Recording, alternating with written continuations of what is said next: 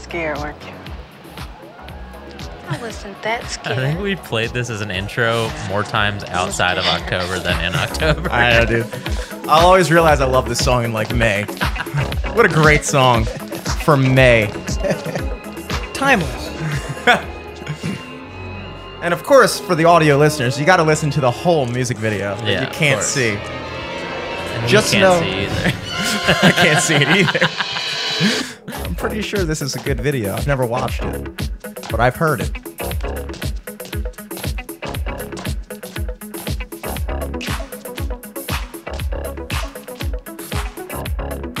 Wow, this is quite the. uh Yeah, Did this is a long intro. Was this? is this thriller intro looped for 900 hours? The YouTube video. oh, perfect. The music video version is longer. That section is longer than the music video. I don't. I. It's been so long. I can't remember if there were ever vocals. It hasn't been. Was he singing it's at been all? since May since we last listened. so it's been a while. Did he already do that? It's close to midnight. Did he I do don't that? think so. Did you skip that part? No, I think I think Michael skipped that part. It says shortened version, but I didn't realize that just meant four hour loop of the instrumental and one chorus.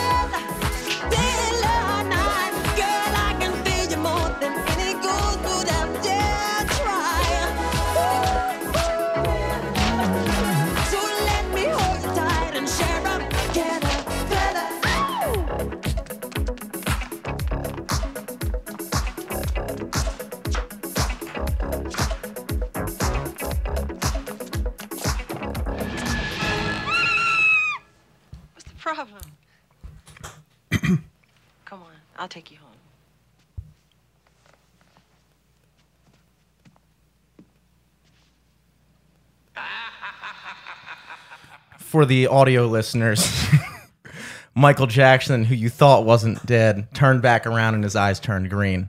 And that's when you realize Just like what happened in real life. it's the thriller, baby.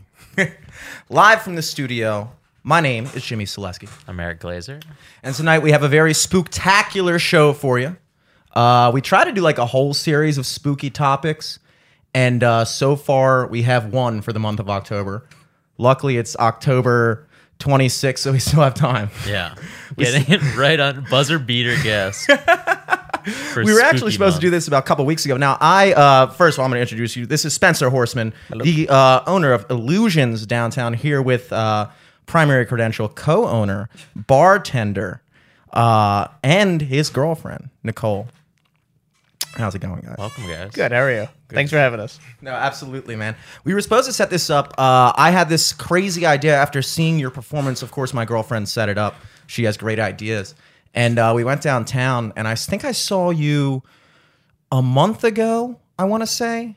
Something like that. Yeah, it was. Do you do you recognize me at all? Yes. Go to faces. Terrible with names. So Oh, okay, cool. That's the hardest part of the show for me. Because I did try to look as different as possible for this. I had like way long. Also, so did you. When I saw you, you had like a whole Right. Like, and now it's all it's shaved and dyed uh, blonde. And That's another, sweet. And another two weeks are going white gray. So, Oh, wow. Yeah. so yeah, I must have seen you then. What would you say is like the peak season? You said you're just now getting into peak season. No, well, we've already been in our busy season. So our busy season really is from the fall to the end of the winter. So I'd say it starts in September and rolls heavily, uh, consistently up through the end of February. So what that means, busy season, is we traditionally sell out anyway year round 95% of our shows. Damn. Uh, that's just as it is. The difference between busy and slow season is just how far in advance they sell out. So in the slow season, shows will sell out like that week or the sweat a day little bit more, yeah. Right. Uh, but busy season shows are selling two, three, four weeks out. So Mm-hmm. that's and then on top of that are all the private events too, because of holiday parties, especially Halloween parties, and then getting into like Christmas, New Year's, and all that. We do a lot of private parties, company parties, outings, uh, birthdays. Yeah, you know. you mentioned that, and when I when I went there, because I, I I had never been inside before. Uh, believe it or not, I'd never been there before the first time I had been there, and uh, I saw I I thought I had imagined that there was like a stage in the back, like a bigger stage, and then you have like the front room. But I I've spoken to other people who have been in the back for shows. So is that kind of the difference too? Do you do bigger Yes. shows in the? Yeah, so the first four years, because we've been in operation now for it'll be 16 years uh, coming up in March. Uh, the first four years that we were open, we used to do the shows down the front, like you saw, uh, with you know a few dozen people, uh, and that's it. We then expanded into the back space that we have. We have we have multiple rooms that size, but we expanded into about uh, 80 to 90 seat theater, and that had a larger elevated stage, three long rows of tables and chairs, and again, sat, sat eight or 90 people. COVID hit with all mm-hmm. the restrictions, it wasn't all that really economically smart to mm-hmm. open up all of that space for just 10 people at a time, which is basically all that I was allowed due to the six foot ruling deal and mm-hmm. blah, blah, blah, blah, blah. So I went, all right, hell, we'll bring the shows back downstairs again. Since then, restrictions have been lifted. I've been slowly, you know, adding more people, and I just basically forgot how much I enjoy the smaller shows in the smaller front room. Uh, I know normally people think, oh, bigger is better, big audiences, and this and that. Yes and no. Yeah. Uh, if you're only just worried about money and packing people in, yeah, fine. Big show is fine. But Yeah. my style, as you saw with the performance, is highly interactive. Everybody out of that, you know, 36 people in the audience gets involved in the show. During that hour and a half, hour 45 minutes, every single person feels like a part of the act. And because of the way the room is uh, laid out with the bar, the show being in the center, and people sitting there, you know, people are no further than 10 or 20 feet away from the performance, especially when I come out into the audience and, you know, actually get involved. The larger theater and back, the space is flipped. There's a stage at the far end, which meant if you were sitting in the back row, you were 50 feet away from the action. Yeah. And so there becomes that disconnect. You know, in the back theater, it's a traditional theater, meaning spotlights on the stage, the rest of the room is in a blackout. So you can't see the person behind you or next to you, even. It's dark, and that's it. So you just feel like this passive, you know, Yeah. person watching a performance. Even though that was an interactive show, I can only get a dozen people involved or maybe 20 Do people. Do you find that it's actually, as a performer, more uh, difficult? Because I, I found this personally, as I mentioned before the podcast, I play music and I perform all around bars and you know Right. Baltimore and everywhere. Do you? I've actually found oddly, and it's kind of counterintuitive, but I feel like to performers it makes sense. Uh, a more intimate room actually sometimes can be more difficult to perform to. Oh, It- it's more. It, it almost feels like there's more pressure when you're in front of like a thousand people. It's like there's not as much of a direct connection to people. Correct. You just kind of feel like you're performing to an abyss. You know right. what I mean? You're perform. uh, The difference that I say is that it's a difference between between performing at an audience versus with the audience and for the audience. yeah. And that is very much a difference, especially like you noticed too during that performance. Uh, the lights are up the entire time, so I can look, I can see everybody in real time whether or not they're enjoying themselves, and which can for some people can be terrifying. Mm. Part of the reason you perform on stage is because you kind of go, all right, can't see shit. Sorry, am I allowed to cuss on here? I am so Uh, sorry. yeah, okay, sure. uh, I guess I should have asked that Mm-hmm. before we started. Uh, anyway, but uh, you, you you know you can't see anybody. All you can see are silhouettes of heads in the audience, and then all the only feedback that you have is applause or laughter, you know, whatever it is. Mm-hmm. But you don't have any visual feedback at all. Uh, so that can be scary. Yes. Uh, Well, where I- if you look at a yeah. crowd and you go, "Oh crap," they're all going. "Mm," yeah, it's not a good thing. I did find the the lights being up kind of something I wasn't expecting because one of the things you did touch upon uh, during your performance that I found found was interesting, and I never really thought about it, but so much of uh, from what the average person um, perceives when they think about magicians, and I, I've always been interested in the idea of magic and particularly magicians. Just like the idea, it is such. It seems like such an esoteric craft. like everybody's familiar with magic tricks and stuff like that. But very rarely do you actually meet someone who does it professionally for a living. Right. I think I'm 30 now. This is the first time I've ever spoken to somebody personally. You don't get to it. meet many of us out in the wild. Yeah. you know, Yeah, versus like a doctor or a lawyer or Yes. like that. That's right. And so you spoke about kind of the idea how like so many magicians kind of have that aura of uh, mystique around them, like this like this dramatic thing and the smoke and this whole showmanship of. And you kind of made a point to be like from the jump, you were like, look, I'm not trying to act like. You know, I am actually magic. Right. You know what I mean? Like, I'm just trying to amaze you. Right. With like reality, you know? Which uh, killed me because I was like, damn, magic's not real. Well, no, it takes know? the magic is an inherently a performance that challenges the audience.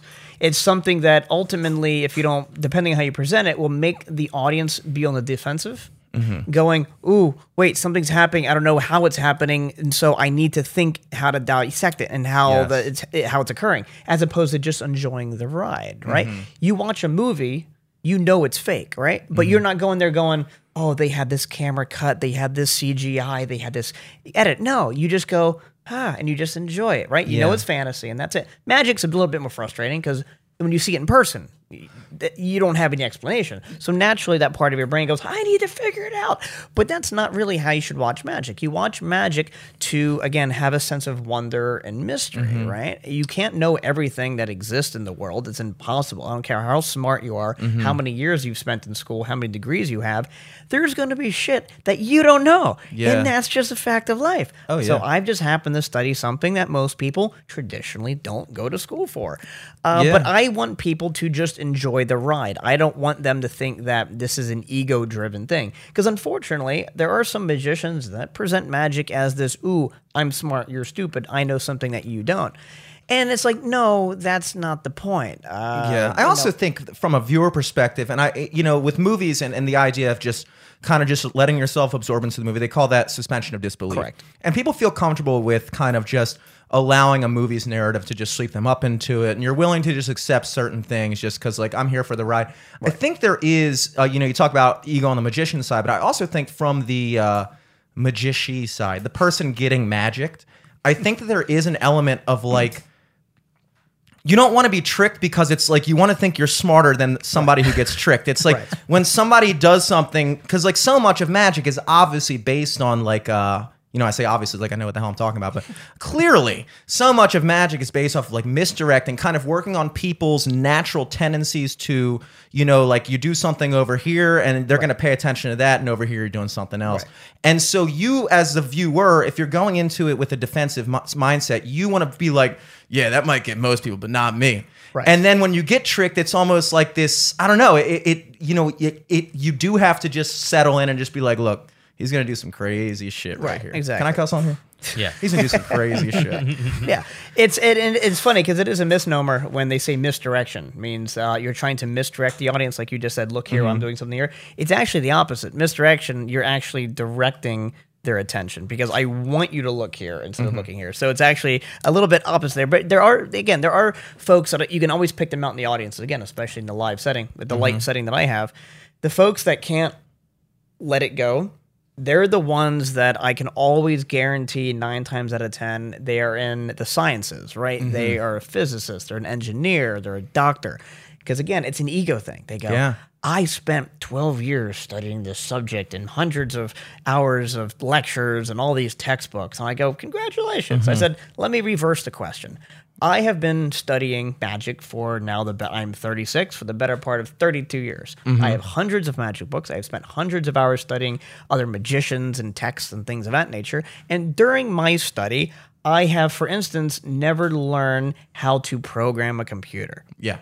That's it. Just mm-hmm. because you spent a lot of time on something, so it's like, you know, just enjoy it. You know, uh, but there are people that genuinely come because they love to be fooled. They love to have that sense of, oh, you know, don't you know? They'll tell me after the show, like, I love it. Don't ever tell me how it's done. I'll be back again. And, That's you true. know, You don't want to know how it's done. You can't So, unknow right. a trick. you well, know? unfortunately, and that's the thing too, is part of the science behind magic is a lot of what we do. It works on very simple uh, ideas uh, and, and, and methods. Uh, as the saying goes, there's more than one way to skin a cat. So usually, the first time we come up with a trick, it's usually the most difficult way to accomplish that trick, and then over time we refine it and we remove all the clutter, remove all the excess crap, and it streamlines. Because at the end of the day, in order to make something entertaining, you can take the most expensive custom made illusion, $10,000, $20,000 illusion, and make it look like a piece of garbage because your presentation is absolutely just crap. Yes. Uh, and again, presentation can be anything from speaking, even if you don't speak and you're just doing it to music and choreography.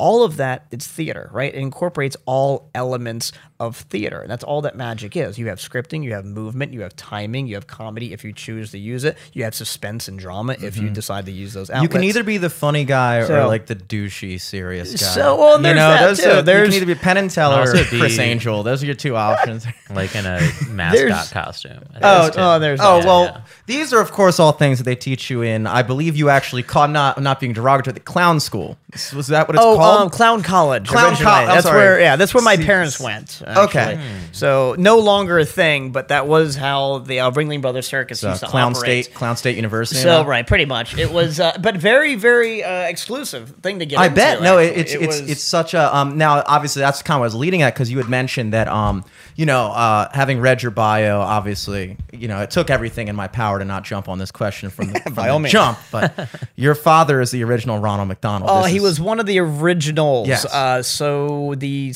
program, when it originated, was in Oak Brook, Chicago, Uh-huh. and from there it broke off into different areas, uh, different districts. And my father covered the second largest district in the country. So Chicago was the first one, and then my father covered D.C., Virginia, West Virginia, and so he was in that for the better part of you know he's 20, 22 years as Ronald. He covered over 500 stores, but he also did public appearances both at schools for like educational shows and also just sponsored events. McDonald's sponsored a lot of events, uh, politically or I mean they were very neutral, but like they were always Yeah. sponsors, be like oh for this or the Heart Association, which is kind of ironic, but besides the point. Uh, so there's different things that like he would then get sent out to the big, big highbrow PR events as well. Uh, so, now, when yeah. you're Ronald McDonald, um, when you're saying uh, you know covering an area, so he's Right. just showing up. Is he doing magic? Yeah, so yes and no. Uh, like for instance, if he would show up at a, a press conference because McDonald's was sponsoring, he was just there and he you know be on camera and you know interviewed and things of that nature. But yes, traditionally he did over 300 performances per year as Ronald. Uh, he would go and either do like grand openings for certain uh, restaurants. He would do school shows, you know, and so every I think it was like three to five years they created a different school show. Like for instance, one year was talking about recycling, so he would travel around to 500 different schools over the course of those couple years doing this recycling show, and then the next new theme would be uh, I, there was one uh, was a self-esteem show and talking about self-esteem and bullying and things of that nature uh, so he would do that so yeah he was actively like he did full hour shows And this would have been what in the 80s? Yes, he started. 80s? So let's see. My parents were in the circus from 77 to 81. He got picked up by McDonald's in 82 or 83. Wow. And yeah, that leads me to my next thing was uh, your parents obviously they were they met in the circus. Yes. Which is uh, Yes. what what circus? Uh, Ring- Ringling Brothers, the big one. Yep. The so, the right, circus, exactly. yep. baby. Dad joined in 77. Mom joined in 79. Uh, Dad always knew that he wanted to be a clown f- since he was a young kid. So he acquired the nickname Kenzo. His name was Ken, but you know, like Bozo the clown, they called Oh, him Kenzo. Kenzo. Great name. So I yeah, like exactly. So most people nowadays still just always call them that. Like the ones that you know have known him for a long time. Uh, even after he passed away, everybody's like, oh, you know, Kenzo and all this. Was there magic in the family or did he just No, randomly That was his. That, that was, Was his that thing. like he your was rebellious phase? Right, no, Grew up like, with he clowns. just- you're like, well, I'm going into he magic. knew he you wanted to be right. Yeah, for me, I just hated putting makeup on my face. In all honesty, I there's maybe like three bits of proof that I ever put makeup on my face as a child, and I was like, "Eh, nope, that's too much work.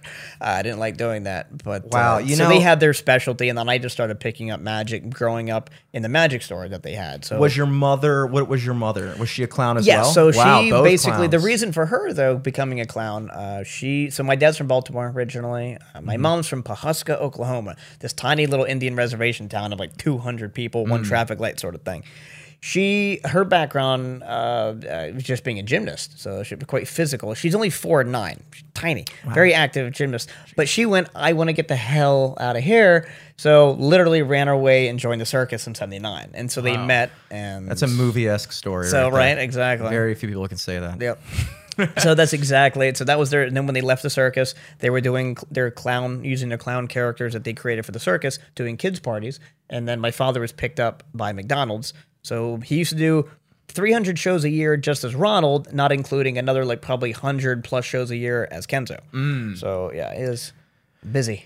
So, and, and from my understanding, you the original when Illusions was started, that was kind of a cooperation between you and your father. Correct, because that location was originally his magic shop. So he opened that up when when I was uh, like a year old. So it was like '87. He opened that up, and that's where I started learning magic. And then over the years, uh, just uh, after So I you started learning magic at four. but but like in terms of the business, I was Uh-huh. kind of under the impression that he was like, "All right, you're taking the wheel, son." And I'm opening up illusions, and I'm gonna run it, and you're gonna do the performing. Right. Yeah, it was uh, basically He handed We- you his red nose. Yeah, no, like for we we went into it because we were going like you know it's why we have all the space. We're we're not really ill, that interested in the retail aspect of it anymore. Especially brick and mortar magic shops are difficult to keep going unless you're in like a super high traffic touristy area. But Mm. the internet basically has put most brick and mortar shops, especially specialty shops, out of business. I had magic shops. magic so shop, magic yeah. shops was one of them. There used to be a plethora of them across the country before you know really online sales became a thing. So uh, we went, okay, what the hell are we going to do? So I was touring overseas in Japan, came back home, and we decided, hey, we have all this property. Let's do something here. If you build it, they will come, as the saying goes, and that's true. So you had that whole, pr- even including where the s- big stage is now. That was all for the magic shop. Yeah, well, the front main front room is a magic shop. The back room is a party supply, a party area. Oh. That back when there was a magic shop, they used to have par- uh, kids parties back there, like rides and arcade games. And then there's another room that size upstairs, a third one with another stage that then they would come upstairs, and my dad would then do a show for the kids, and there would be cake and ice cream and popcorn and all that. So like we were kind of like a Chuck E. Cheese's before that was a thing. Wow. Yeah. So that's where I got like a lot of my early stage time performing for people, especially, you know, because I started off performing for kids, being a kid, doing uh-huh. kid style magic. But then as I got older, I started gravitating towards the sleight of hand work. And that's mainly where I put most of my energy and time. so you start a lot, lot of magic definitely i've noticed so you you mentioned a couple things that i wasn't expecting first you buy a $20000 illusion No, I don't do illusions. So, Uh, but yes. two i got a trick delivered that stuck with me i'd never thought of that idea before but so i guess um looking at it from a magician's standpoint there are known tricks oh, yeah. that Yeah, like- require varying levels of ability to perform. Correct. Kind of like we talked about Slash for the podcast. Guns and Roses, Sweet Shot of Mine exists. Whether or not I can rip the solo right now Right. depends. Correct. Depends on whether I'm me right now. Right. But that's the point. So you you look at uh you have like idea card tricks. Obviously, you don't have to buy those card tricks, Correct. but they're all. I think the thing that amazes me the most. Um, I've been uh, recently facilitating like a gambling addiction lately. Not serious. Like I, I recently became addicted to gambling this week. I downloaded the app last week. I'm now an addict. Fair. You're Uh, look, facilitating your own addiction. I'm facilitating. I'm, I'm, I'm kind of encouraging it right now. At least self awareness is the 1st I've step. lost right? 80 bucks. I think I'm in the clear. That's all right. Um, but I, it's not because I love gambling. It's because I love probability and math. And I've been uh, driving myself crazy, like Good Will Hunting, writing on the board thing, looking at math probabilities and stuff like that, and just understanding. One of the things that really blew my. You ever seen the movie 21? I love that scene where uh, they're in the classroom and they're trying to figure out like who's smart enough to do this thing, and they do the classic Monty Hall conundrum. You know I'm referring to the three doors with one of the Oh, goats right. Yes, behind yes, it. yes. And and when you first explain that to somebody, it, it's including me, it's mind-boggling. You know, it's like you don't understand why when you pick one door and then he reveals the other door is one of the wrong ones and says, "Would you like to switch or stay?" If you switch, it's twice as likely that you get it. And just little intricacies like that about the way probability works, it does seem like magic. It doesn't make sense, and so and I, I would imagine all of card trickery is a, a combination of probability and sleight of hand. Yes and no. Uh, Because uh, we, if you're a live performer, if you are a live performer like I am, and you make your living doing live performances, you want to make sure that your stuff works 100% of the time. Now, there's types of magic. There's, te- I should just say, techniques that are hit or miss, that are knacky, uh, that you throw in that if you don't base a trick completely around it because if it goes wrong, that's a completely failed trick. But you can use these other little techniques to emphasize other moments of magic that are guaranteed pieces. Mm-hmm. So they're almost like throwaways. So if you're able to hit something, great. If not, people f- completely forget about it because at the end of the day, you still accomplished the initial thing you set out to do. So there are things that we do play with that are like, hmm. you know, that are potentially risky that may not be a guarantee. But at the end of the day, we want to do things that are spot on guaranteed because Yeah. otherwise we suck. Now that that leads me to my first. I want to say uh, I don't think my sarcasm caught properly. I'm not a gambling addict. I plan on becoming one, but I'm not. Plenty of casinos around now. Yeah, I think they just like a-okayed online sports betting in Maryland. Yeah, so that's great. I keep forgetting There that you you guys don't know me, so when I jokingly say something, you guys are like, "Oh my god!" Well, it makes sense. He doesn't even have a bathroom in his Well, you're studio. saying you're probably addicted to it. something. I mean, Jesus. It's Maryland. Not really. in a Maryland. If I was in like a big house, it would be funnier to joke about being fucked up. You know. quite all right. No But judgment. It, makes me it makes me wonder. You mentioned like you have like uh, basically you start out a trick and you have kind of like throwaway things you want to hit that aren't a guarantee, but most tricks you want to, you know, there's Right. an end game. Ultimately, you want things to work. I mean, obviously, that's the whole point. You have the Yeah. setup, and then you have the ending, and that's you want it to work. Uh, but now, when it comes to different types of magic, like you pointed out a moment ago, like oh, wait, you can buy tricks, you can do this and that. Mm-hmm. It depends on what you're doing. Uh, for instance, yes, I like to be able to have just a regular deck of cards, or if I go to someone's house and they have a pack, and I can immediately start doing magic Yes. because it's just me. It's sleight of hand. So if I fail, that's just basically because I didn't keep practicing, and that's it. It's not the card's mm. fault. Now, if the cards are crap and they're sticking together, yeah, that makes life difficult. But at the end of the day, that's on me. But magic can also be things that are physical apparatus that have been built, that have been customized, that do a spec- that serve a specific purpose, that have some sort of secret compartment or something like that. You know, whatever it may be. Uh, but and that's just you know what it is, and you know that's usually things that are used for larger audiences, or uh, it's something that looks like an everyday object, but it has been gimmicked in such a way that uh, allows to do magic. But at the end of the day, it still requires an entertainer, a performer, to make it seem magical. And then getting back to my original point is that you can take in a really expensive, amazing piece of magic and just completely just gut it because there's no presentation at all. And you just do it. And you go, hmm, okay, that was great, but what the hell was the point? Yeah. Now, I've seen people that have taken $5 tricks and go and made a career out of it. And you go, how the hell? And you look at it and you go, oh, it's the presentation, it's the performer.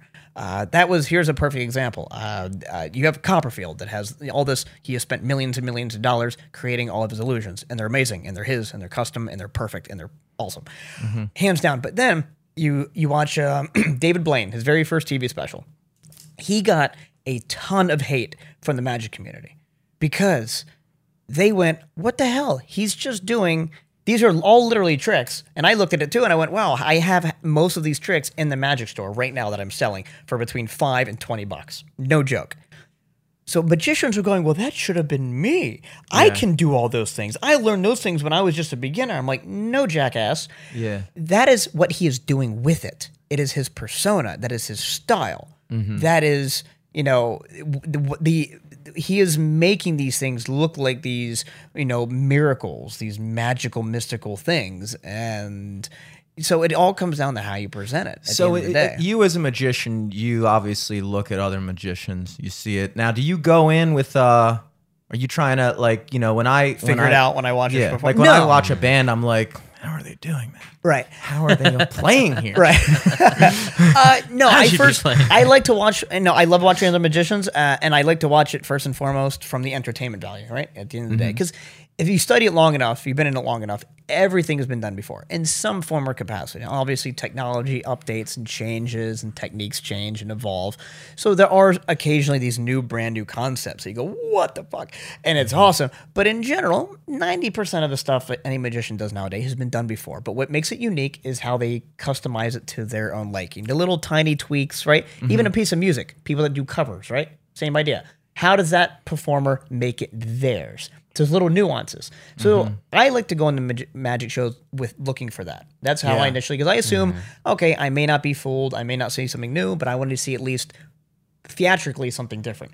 But then, if they're actually able to fool me, I love it. I wild. openly admit it because a lot of magicians too. It's an ego thing. They hate being fooled. They will not admit it. I can always tell when I mm. have magicians in my audience too, because their dates, again, great time, having a great time, but they can't bring themselves to enjoy it because either they're being fooled or they're having the David Blaine mentality of like, well, I've done that trick. Why am I not getting this reaction from my performances?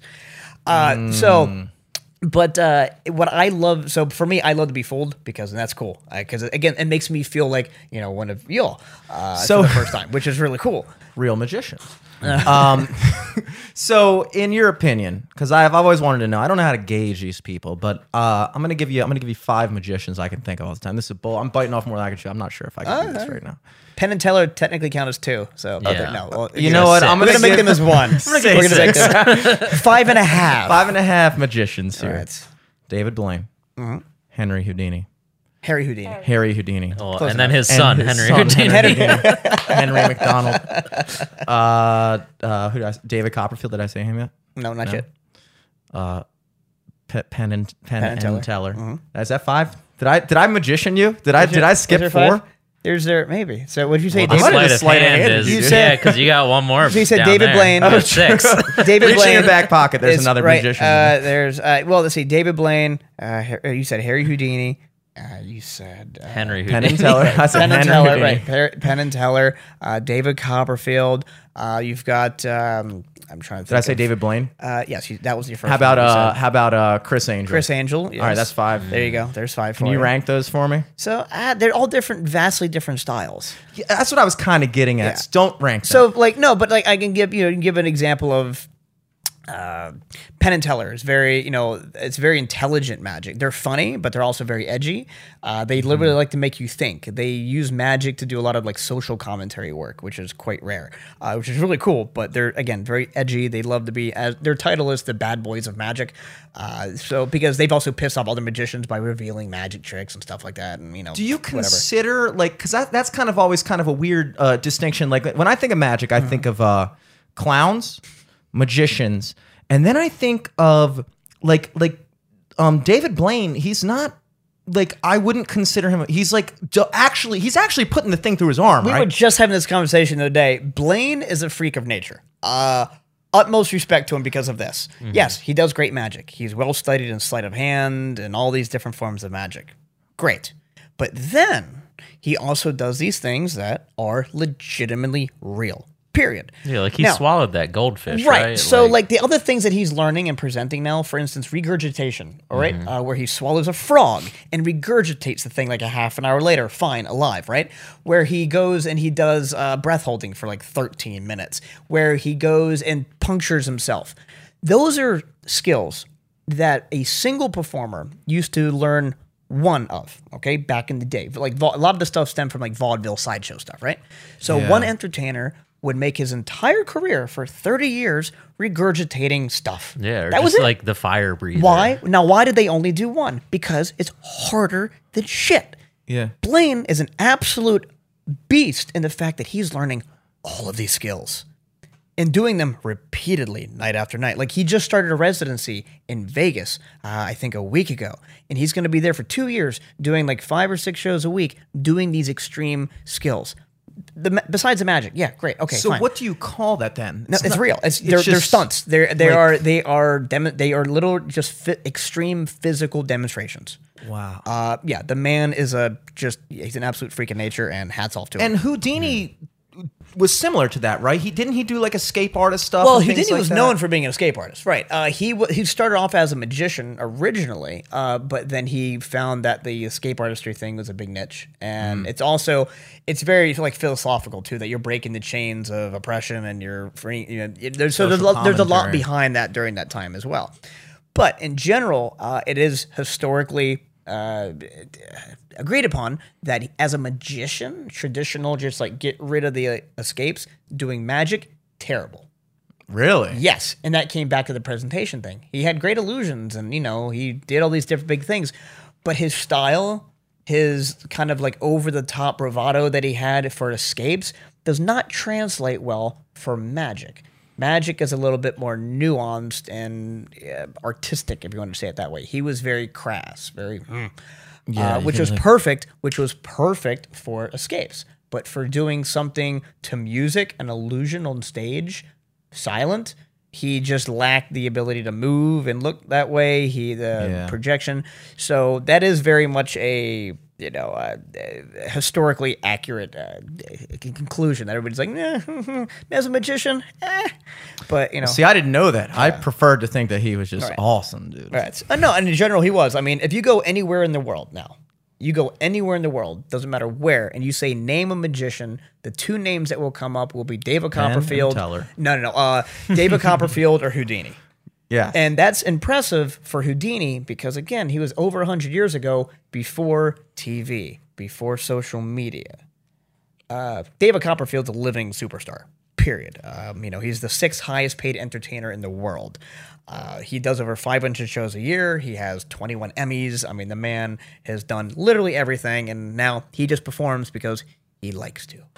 he does not need to. Now, with uh, we talked before about how there's like you you're saying that there's nothing that hasn't been done necessarily, unless you're David Blaine, of course. Because uh, well, well, maybe not. Has anybody done the hot air balloon thing? That was pretty. Oh no, that was pretty badass. Yeah, yeah. No, That's- that was very much him. I know there's been like there was that guy a handful of years ago who went up in a space capsule to like just the edge of He like skydived. and he skydived. Yeah, with, like so- Red Bull or something. Right. Yeah. Exactly. And of course, you have Criss Angel who just So. edits things to make it look like he got out of something. So Yeah, and we're gonna leave that conversation to that. I forgot you're not allowed. I, as a non-magician, can I speak. toured with him for a year, and I signed an NDA, Oh, so I shoot. can't say mm. shit. I didn't know He that. can't say shit, but we can say t- Criss Angel is just an early TikTok influencer. Yes, that's kind of true.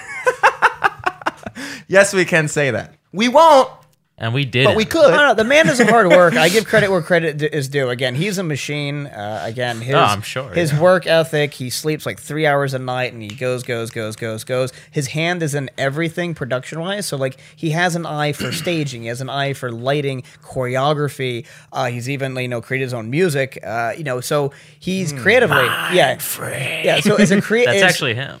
well, yeah. He also uh, before he was a magician, he wanted to be uh, uh, a musician. Mm. Uh, so that was his original love, and then he got pulled more so into the magic. Change a couple letters and get back to it, dude. Well, there you Yeah. go.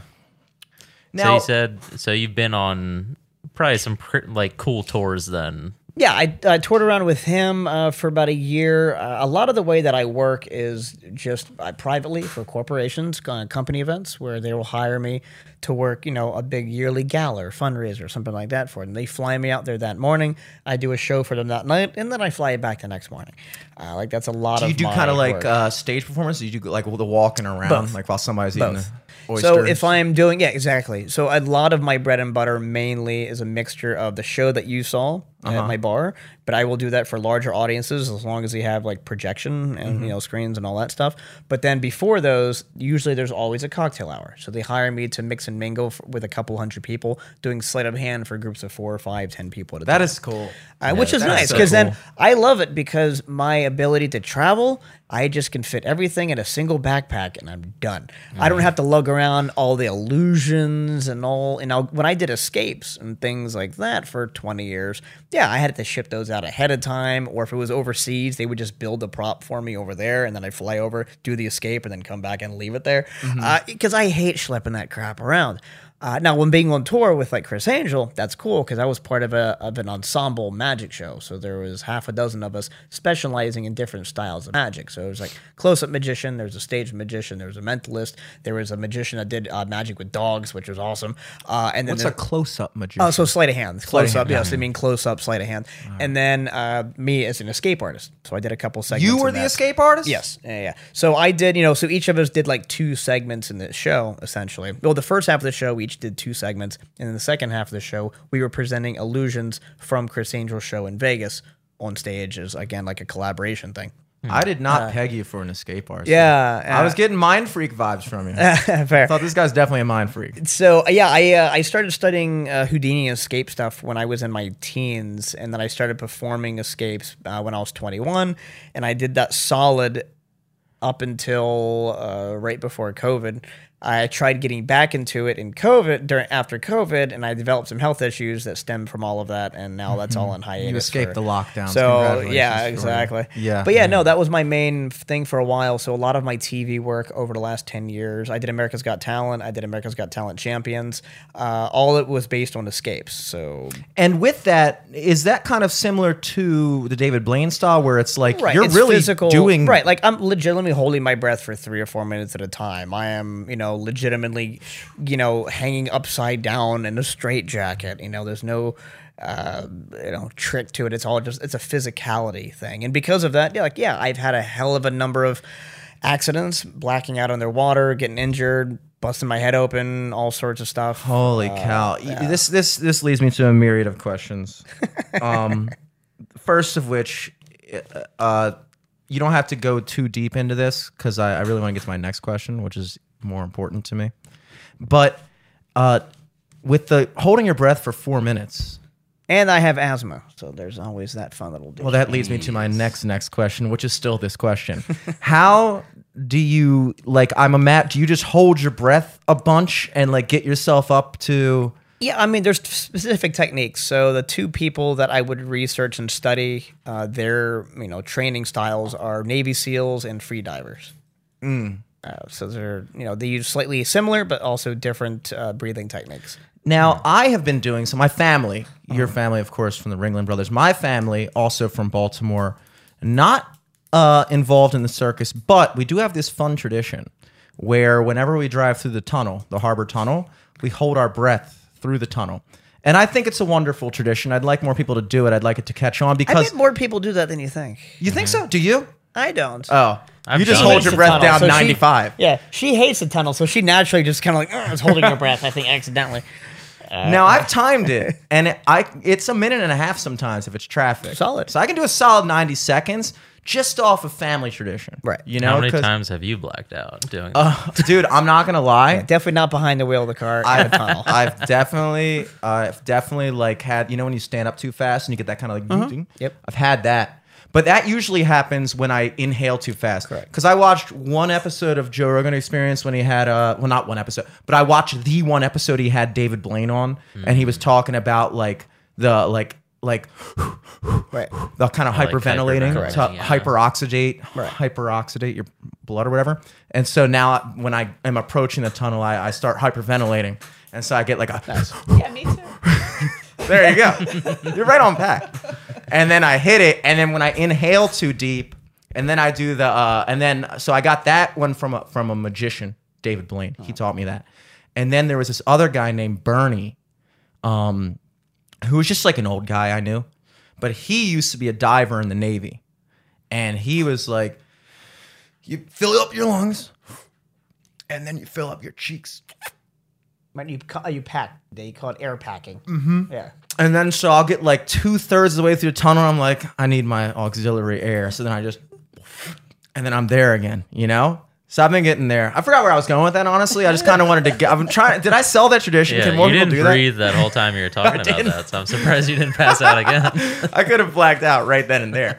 Um, what I was actually saying is I, I am a person of a, a high anxiety uh, at times. Like, for instance, when my internet wasn't working here and you guys came in, there was no music. I was freaking out. Now I try not to show it. But You covered it well. I get worried when I watch performances because I'm aware that something could go wrong and that scares me. Right. And like it scares you. Like it's like it's like there's a certain element of me. Um, this is why I think that the two drink thing that you guys do at the bar is perfect. Because Just to clarify for listeners, when you buy a ticket to the show, it also includes your first two drinks, and that's anything: beer, wine, cocktails, high top shelf, craft cocktails. whatever. Sazeracs. Yeah. Get yourself We a give you we give you your money's worth. Sazerac is a very magical cocktail. I Yes. associate New Orleans, kind of Correct. voodoo-y, whatever. Um, what the hell was I getting at there?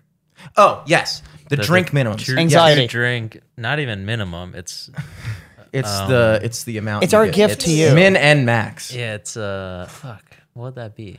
Two drink. Uh, Just, our, is our It's two drink policy. Policy. No, no, You no. have to drink two you drinks. don't. Oh, no, that's no, like the thing. We two-drink get a lot. minimum, we get a lot of non-drinkers in there too. Oh, you allow that? So, or we also get. yeah, we do. We do. Uh, it makes my job a little bit more difficult, but yeah, it's better. You know, it's okay if you don't drink. Uh, again, uh, we own a bar and we barely drink, so that's like a. Uh, you know, yeah, you, know. described that when I was doing my my uh my my magic beer puns to you earlier. No, I appreciated We it. We allow 13 year olds. Yes, exactly. But we allow They're 13 and required over. Right. now, I was gonna say it's perfect for a person like me because zero drinks. I'm nervous. I don't want you to fail. I want you to succeed, dude. Right. I come in there. I'm like, this guy. I respect his operation. It's awesome that this is happening. It's awesome that Baltimore has a place like this. You know that you can be like, dude, you want to go see a magic show in Baltimore? What are you talking about? Illusions, baby. Let's go. And then you go. Longest you running watch it. magic show in Maryland. So I walk in, zero drinks. I'm nervous. Then one drink, I'm like, I think he's probably maybe he might he's got it, kind of. Two drinks, I'm like, dude, no problem. But if I got to three drinks, this is the thing with extended magic tricks. Towards the very end, sometimes once you get if you're if you're working on because I did have a drink before I came there, so technically that was my third drink.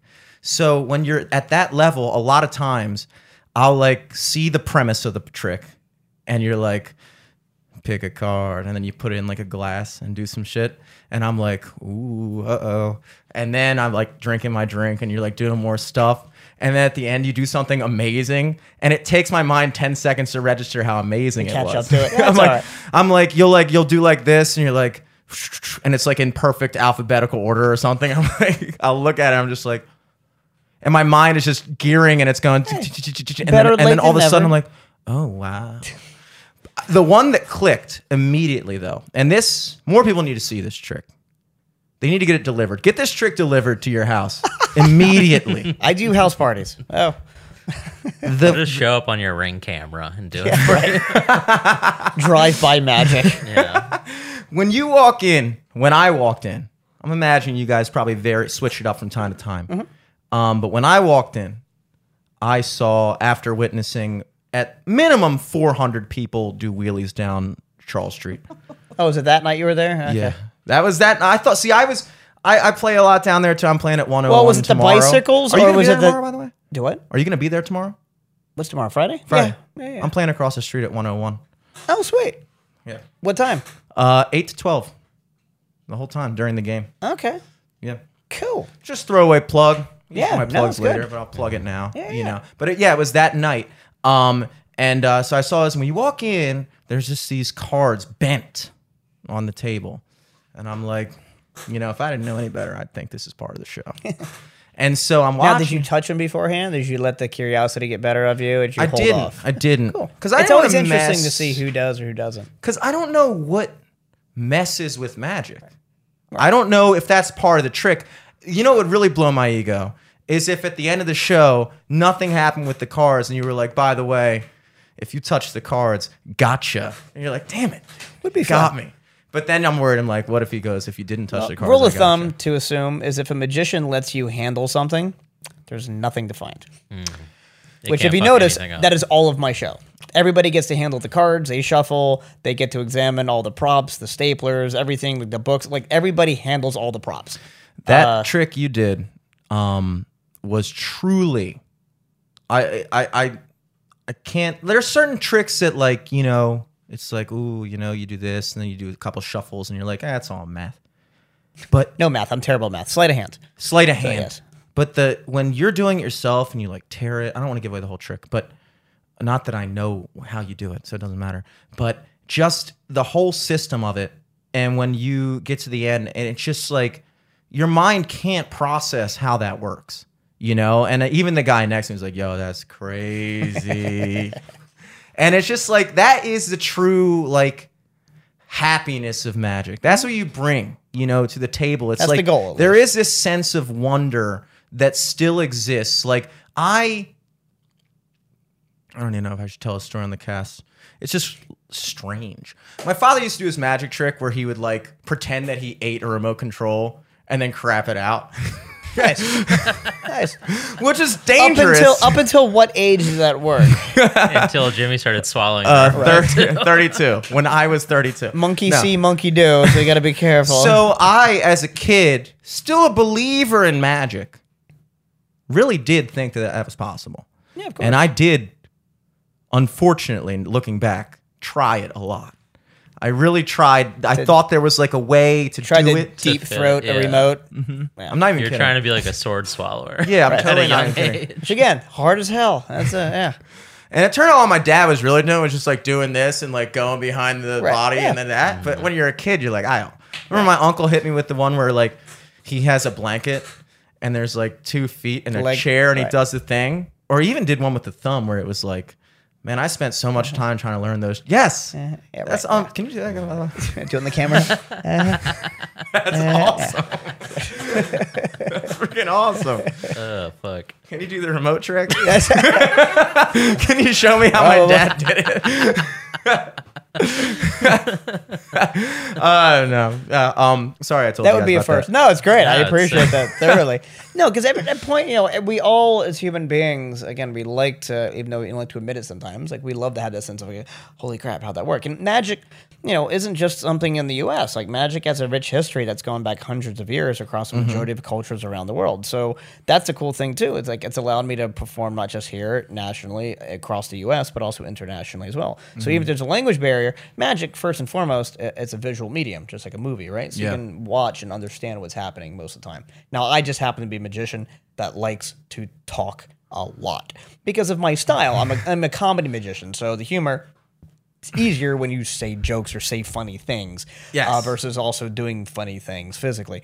Uh, but uh, even in general, you know, that still translates internationally with the Well, language barrier. speaking of the performance thing, uh, you said you didn't want to talk too much on the show, but um, you uh, you are a participant. Well, I guess not a participant. Sometimes. but yeah, Sometimes. sometimes. Yeah, where uh, it was cool just to watch that whole thing and like uh, I guess that takes a lot of practice. It was nice. It was nice. I just realized halfway into that that I was like saying something I probably shouldn't say, but like whatever, you know. perfectly fine. That's the thing with magic is like when I interview like comedians and like musicians, it's like when I bring up a song, I'm not like, oh, I can't, I shouldn't say this Yeah. song. Somebody like tells a joke, you're like, well, I mean, I don't, you know. With a magic trick, it's like, should I even, should we even talk about the fact that you're a magician right now? Would that ruin? What's gonna? Not at all. Not at all. No, I want to ask you. Um, I'm sorry, I, I, I set it up like I was gonna ask you a question, and then I, I was just like, never mind, I can't do this. I can't do it. I can't bring myself. He's not to trying do to Penn, Penn and Teller you. you I don't want to ruin that's anybody who's listening. This is you know childhood thing. You know. Right. Um, We already ruined the remote trick for so many of our audience. I know. Our four year old demographic is Shot. yeah. They've shit Um, their pants. now, originally, I wanted to ask you. Obviously, I am a hack. I was going to ask you hack podcast questions. No, I'm not going to do that now. Oh, okay. Um, hack questions that I would have asked you were: If I was a hack, I would have said,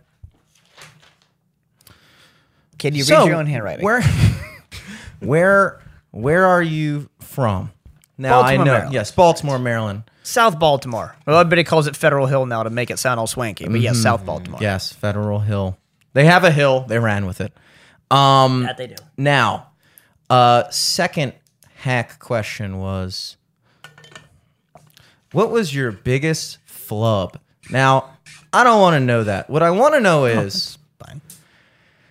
how do you deal with the possibility that someone could lie when you say, "Is that your card?" and Oh, it yeah. was their card, Oh, yeah. and they lie? What do you do? Well, there's two incidents. We just had that. Yeah, uh, we just had that happen Friday night with that dude. Uh, it happens in two oca- uh, two ways, right? People legitimately forget.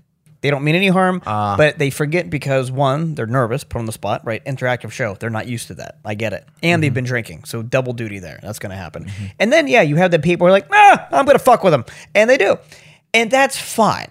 Uh, I don't encourage it because it does mess with the flow. You know, my show has a structure to it, but as you saw my show, it's highly improvised. Uh, I play off of the audience heavily. Because people are getting involved, right? So people are nervous, even if I ask them their name sometimes or where are they from, people go, "Hmm, hmm," and I'll make jokes about that or whatever. Or if they have an interesting job that they do, I'll roll with that. So I'd like to keep the show becomes as organic as possible. But that being said, I'm also used to I'm also used to performing in a setting where alcohol is there, and so thus under that influence, anything can happen. So magic typically is a very strict art form, meaning it has to follow a specific step sequence to accomplish the magic trick. If you deviate from that path, the trick fails, right? Mm-hmm. Plain and simple.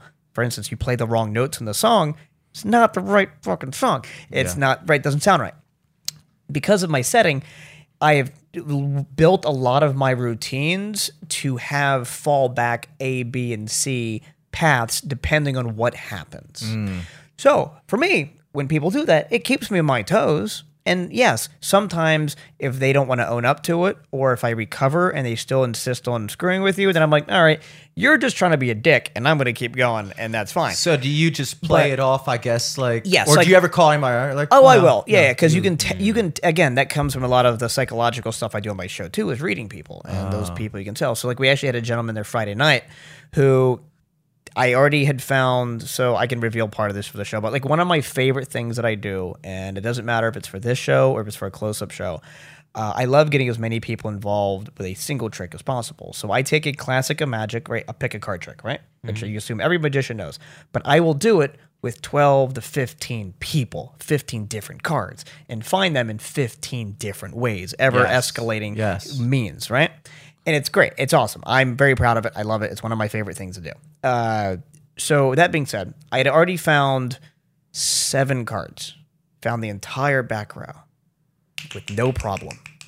Audience is along with me the whole time. This one guy, he's by himself, and he's already a weird dude. So we're already going to get rid of and ignore that. Dude has been like agitated at his table. He's been like it's just already a weird energy, and mm-hmm. the people sitting around him were already like, like it was strange. But you know, whatever. He's there by himself. We get a lot of people by themselves because they're visiting from out of town, tourists there for conventions, and they're mm-hmm. like, we don't know what the hell to do, and they just find out and they come into a show, whatever. That's cool. But I get to him, and he says his card. I've already now found the card, and I'm waiting for the dramatic moment to reveal it. And I have it in my hand, so I've just done something flashy. I go, huh? I go, sir, what was your card? And he says like the complete opposite of the card. And, you know, there, he had like he uh, he had like the jack of spades, and he said the eight of diamonds. And I was like, hmm, no. and I went, sir, try again. He goes, eh, yeah, it's what I told you. And I was like, okay. The audience was already on my side at that point. A few of them already went, we believe the magician. What are you holding? And I was like, I did that. And I was like, this was his card. And I still got an applause for it. Mm-hmm. Even though this guy completely tried to derail it on purpose. How long ago was this? Friday. Friday. Yeah. so that's why it's so fresh in my head. Because it happens time to time, but like that was a very specific. I think I was like, hmm. And then he just like literally turned his back to me on the stool and was like facing out the window the rest of the show. So I'm like, all right, you've got your own thing going. We're gonna leave you there. But that's a case of like, thankfully, I'd already shown my credibility up until that point. So people Yeah. already knew, like, no, we're gonna bet that the guy who does this for a living has worked out 15 cards versus the weird drunk dude for getting one. Yeah. But the way he said it, he was so determined. It was so different that like everybody was like, no, he's obviously lying. Two opposite. Yeah. Uh, Joker. but on the same thing, on top of that, if Mm-hmm. people then do forget the card and they just are like, ah, they pull out a random card, uh, I will then find that card. I will change direction and I will find that one too. And it, if anything, it makes it an even stronger trick because then people go, holy shit. Uh, that wasn't the card, I just pulled one out of my ass just to save face, and you still found. Oh my god! So, and again, that's a cool organic nature, at least of my show, is that I like the fact that I am able to adapt in the moment to these things. Now, anytime you do anything often enough, it's bound to go wrong, either on my end or the audience's end. Uh, if something goes wrong, it is typically on my end, but because of my style, it's very comical and self deprecating. If I make a mistake in the moment, and then I still accomplish what I say I'm going to go accomplish, it seems like part of the show. Yeah. Then people go, "Oh, he was just messing with us. Oh, that was cute." But we're in my brain, I'm going, "Ah!" My neighbor- hoping, Yeah, you know, My old neighbor, Mr. Barron, used to have a saying. Actually, I don't know if it was considered a saying. He just used to say it a lot. And he would say, Act like you know. Act like you know. Fake it till you make it. Same idea. And I always thought my you know my father telling me like you know about like you know performing with music it was like look like especially when you're a kid and you're doing talent shows and you see a lot of kids that like they get like visibly flustered if something doesn't go the way they expected if if they're doing like a song on cd at like a middle school talent show and the record skips and they just oh god. Yeah. and then immediately the whole audience is now like uncomfortable and like oh i hope this doesn't wind up being some a traumatizing moment for this young Right. middle school kid you know but it's like he would always talk about just the idea of just like if you as long as you act like whatever happens Correct. is something you expected Right. everybody's cool it's kind of like an airline pilot i would imagine that there's probably at least been one time when i've been on a plane where there at least was like a 1% doubt in my pilot's mind that everything was just fine and to be expected. I'd, I, I'd like to think that like maybe at least once there was like a and the pilot was like, jeez. All right, everybody, we're expecting that turbulence and blah, blah, blah. Every, immediately you're just like, well, he knows. It's fine. I guess sometimes your plane goes upside down. You know, it's just part of the part of getting to LA, I guess they don't. They don't go. she hates to fly. but this whole this whole thing uh, about like with with uh, improvising and dealing with people lying to you leads me to my next question, which is also my last question from before this other question Okay. that I pretended I wasn't going to ask That's you. okay. Um, which is what is your biggest flub? Like you have a defining thing that was like. You did mention that. Uh, I don't I've- know if that was a joke. You got a stapler, staple in your head or something, or So I've I have fallen on my head and cracked my skull open. Um, I have and I've done it like a couple times. Like I've fallen on my head twice, but I was able to bend my head in such a way so I landed like up my upper shoulders, but it still hurt and like sent a shock through your body, and you go, "Am I paralyzed?" I've had that a couple times, but one of the times that I did it, I was hanging upside down. the apparatus I was hanging from on stage broke, and then I hit, and I went, "Oh, I'm okay." And then as soon as I had that thought, the apparatus that I was hanging from also fell because that had to fall too, and that cracked me in the skull from about ten feet, busting my head open, uh, blood just everywhere because head wounds do that. And but then, speaking of which, I passed it off because I had I took. I had a bartender. Mine. Well, no, right. Uh, a bartender of mine uh, brought over some paper towels. I held it to my head. There was still like there was an ending joke that I used to do with a piece of music. I still did the joke. you just pull a car out of your. Is this your Right. car? I literally I did that, pull it out and I walked wound. off stage, and everybody was like, "Is that part of the fu- what?" they had no idea. And the funny thing is, is that I had his table when this happened. Uh, I had just got out of a straitjacket, so that's what I was doing when I fell from the ceiling. I should explain, uh, but that makes a bit more sense. I would walk. There was a table in the front that had uh, like a dozen nurses from Hopkins there, right, on like a company outing thing. And so when I was walking off stage with my bloody ass face, I leaned down to him and I went, "Hey, uh, uh, y'all not not gonna help me?" And they went, "Oh, we thought that was part of the show." And I was like, "Hmm, cool, great, yeah." So it's you know it, it happens. I mean, yeah. I mean, I feel like that is a flub, but like you made it convincing enough that like Right. trained medical professionals Right, are like, thought oh, it was that's like, fake yeah, it's blood. fine, yeah. It's not a real brain hemorrhage. I Right. know brain hemorrhages. yeah. Yeah, only the employees are Jesus freaking out for Christ. no reason, but okay, that's fine. Oh my god. Well, uh, I want to go into a little lightning round for you. two movies. The Illusionist. No, Mm-hmm. wait. What's the movie? The Prestige. Prestige and the Prestige. It's the Illusionist. slowest lightning round you ever seen. It's okay. Uh, Prestige or the Illusionist. Yes. Yeah, I love them both.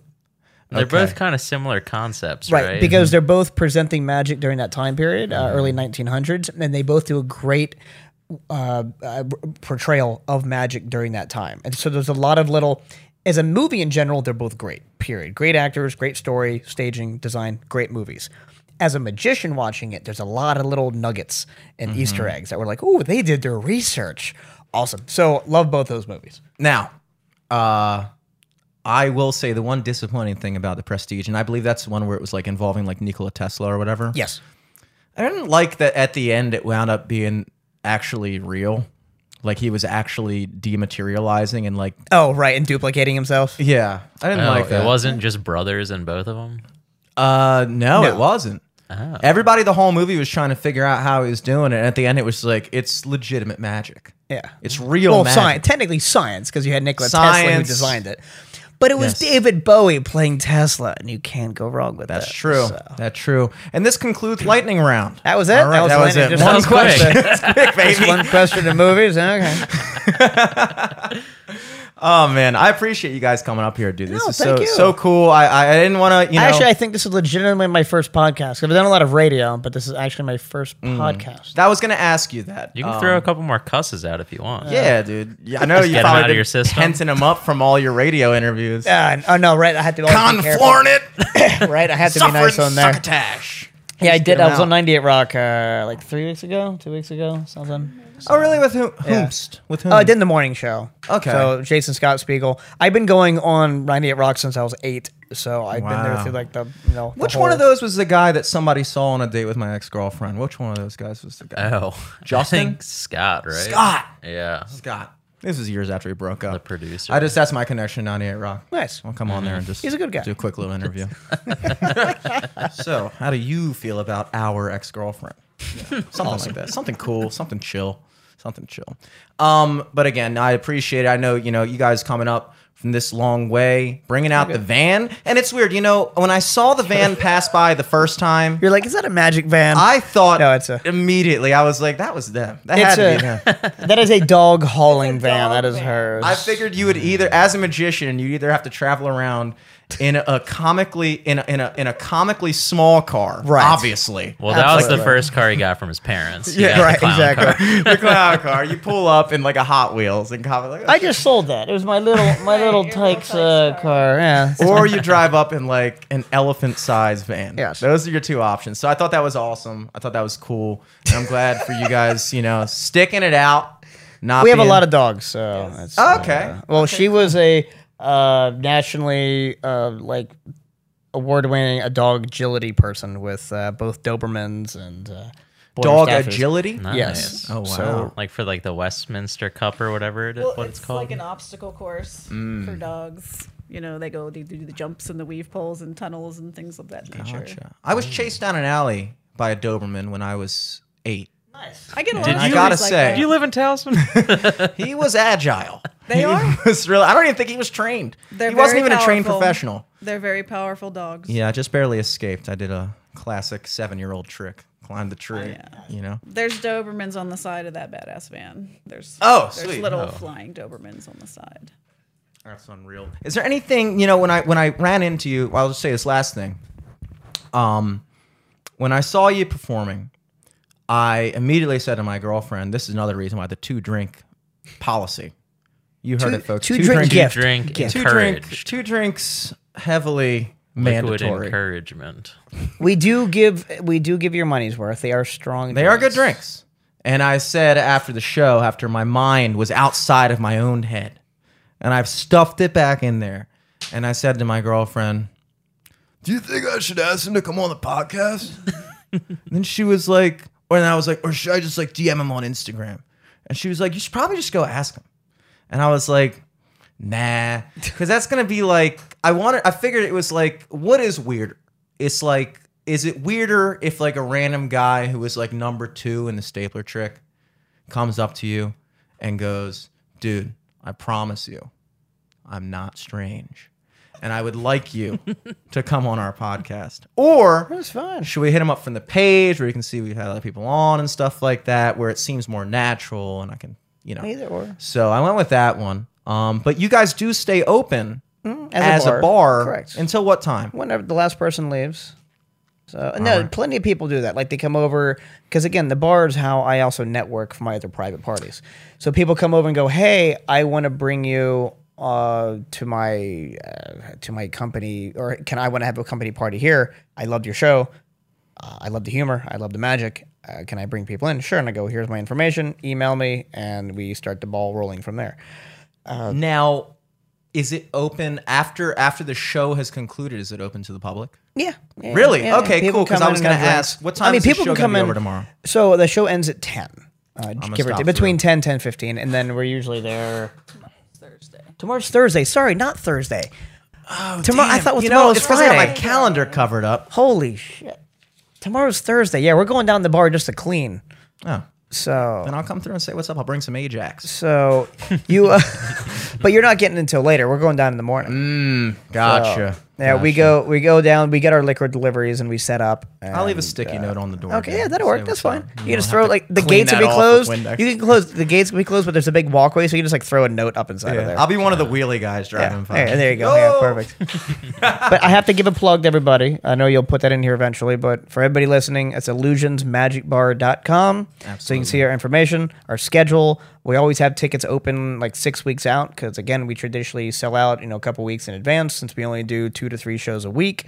Uh, and that's where you buy tickets. So you can go find us through Eventbrite. Um, you can, but ours is just our main landing page on our website.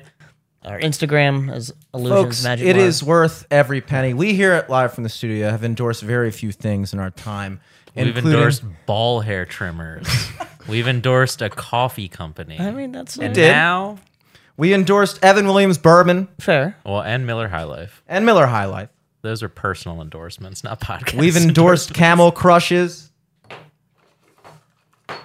and not Parliaments. I've endorsed not smoking Parliaments live on air. That's why this pack is empty. but of all of our endorsements, to be perfectly honest, it is worth every penny. It's a great show. It truly is. Illusions Magic.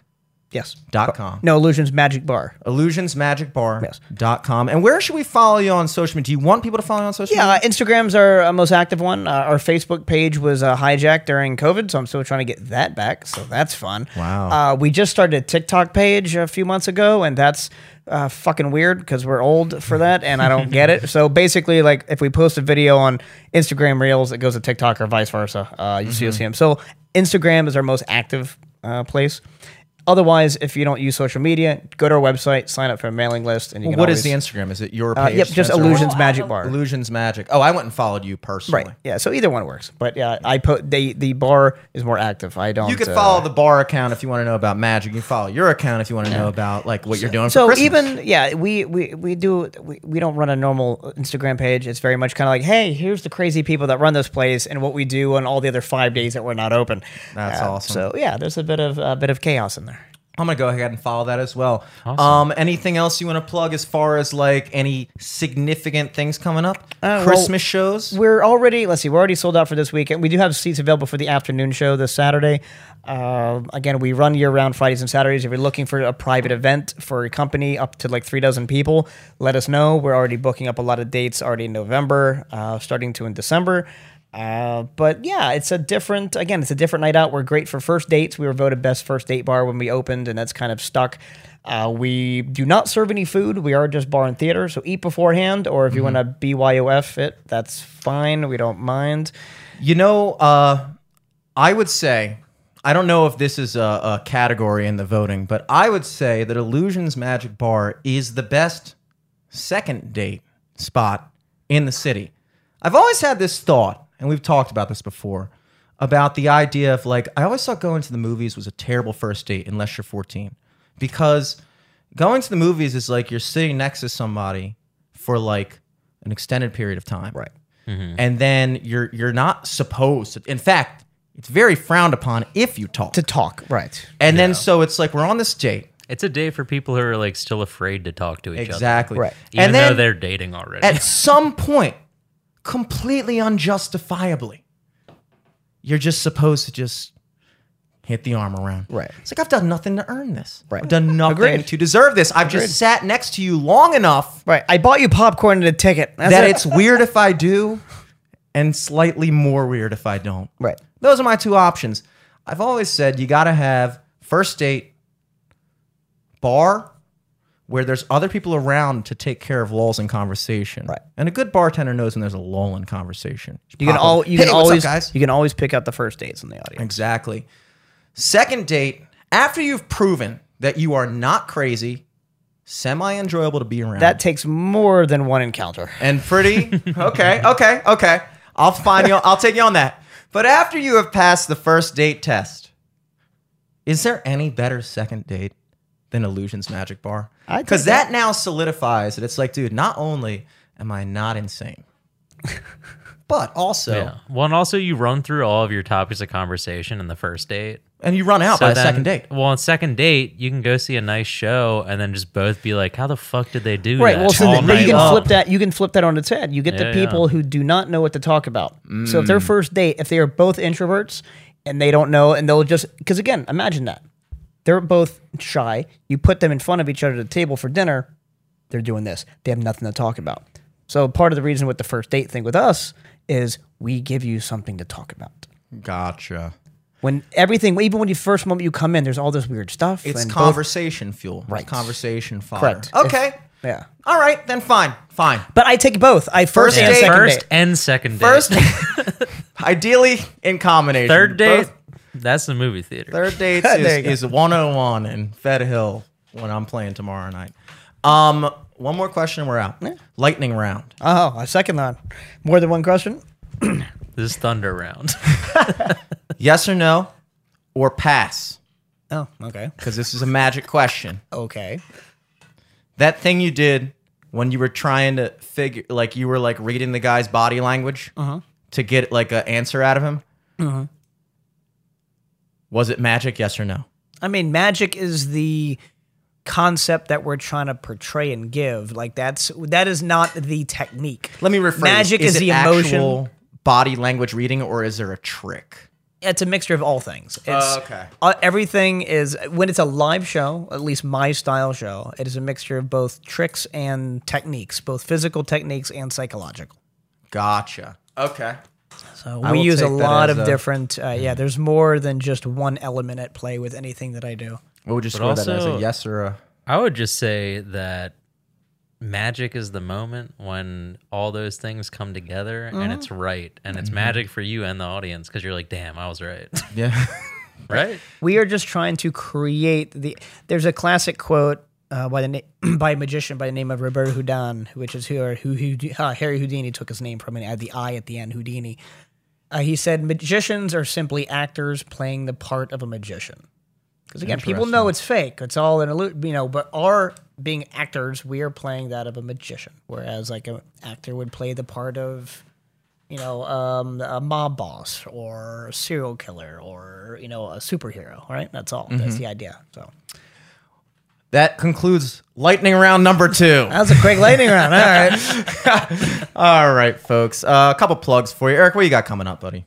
um i got my final ghost tour on friday uh so if you if you like fucking spooky shit i think it's not sold out yet but it's gonna sell out so uh if you're near sykesville maryland and you want to learn some ghouly ghost stories about the Ghoulish. town come on out friday nice. That's Sykesville. Uh, where does it start? At the uh, starts at uh sykesville distilling Boom. the uh the brewery right there boom. or i guess distilling company Um, folks, uh, among other things, uh, first and foremost, follow the band at Sophomore MD. We have a single coming out. If you're listening to this right now, which you are, by definition, uh, the song comes out tonight or did come out on Thursday, October 27th. It's called In Motion. I actually bought one of those Newton's Cradle things, the thing that goes Nice. back and forth. And as a bit, I was going to ask you if that was magic, but I forgot in my car. And looking back at that response, I'm glad I didn't. It's all great. Physics. Physics. Um, I love science. So at Sophomore MD, available on all platforms, including Spotify and YouTube. Also including YouTube. So available on everything. Just follow us. Check us out. Uh, once again, we are not that other girl named Sophomore. We are uh, me.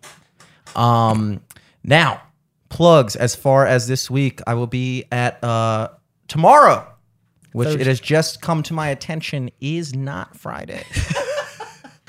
Thursday, October 27th, I will be at 101 in Fed Hill. Uh, if you're wondering where that is, it's in between Banditos and Wayward. Um, and uh, we're there 8 to 12. I'm there with John Burkhart. It's also the Ravens are playing Thursday Night Football. So that's why I accrued John to play drums with me. Um, that's 8 to 12 uh, this Friday for Hollow Weekend. The band will be at. CNR in Towson. That's right, you heard me. CNR in Towson, 9 to 1 a.m. Uh, playing all your spooktacular favorite songs. Um, that's me, John and Joe. And then on, oh wow, I wrote this wrong on my calendar. I almost tricked myself. Wow. Saturday, October 29th, nice little brunch gig for Halloween Saturday, 12 to 4 at Banditos in Towson. I will be there solo dolo. Once again, that's at sophomore MD on everything. At Jimmy Selesky, at Eric Glazer.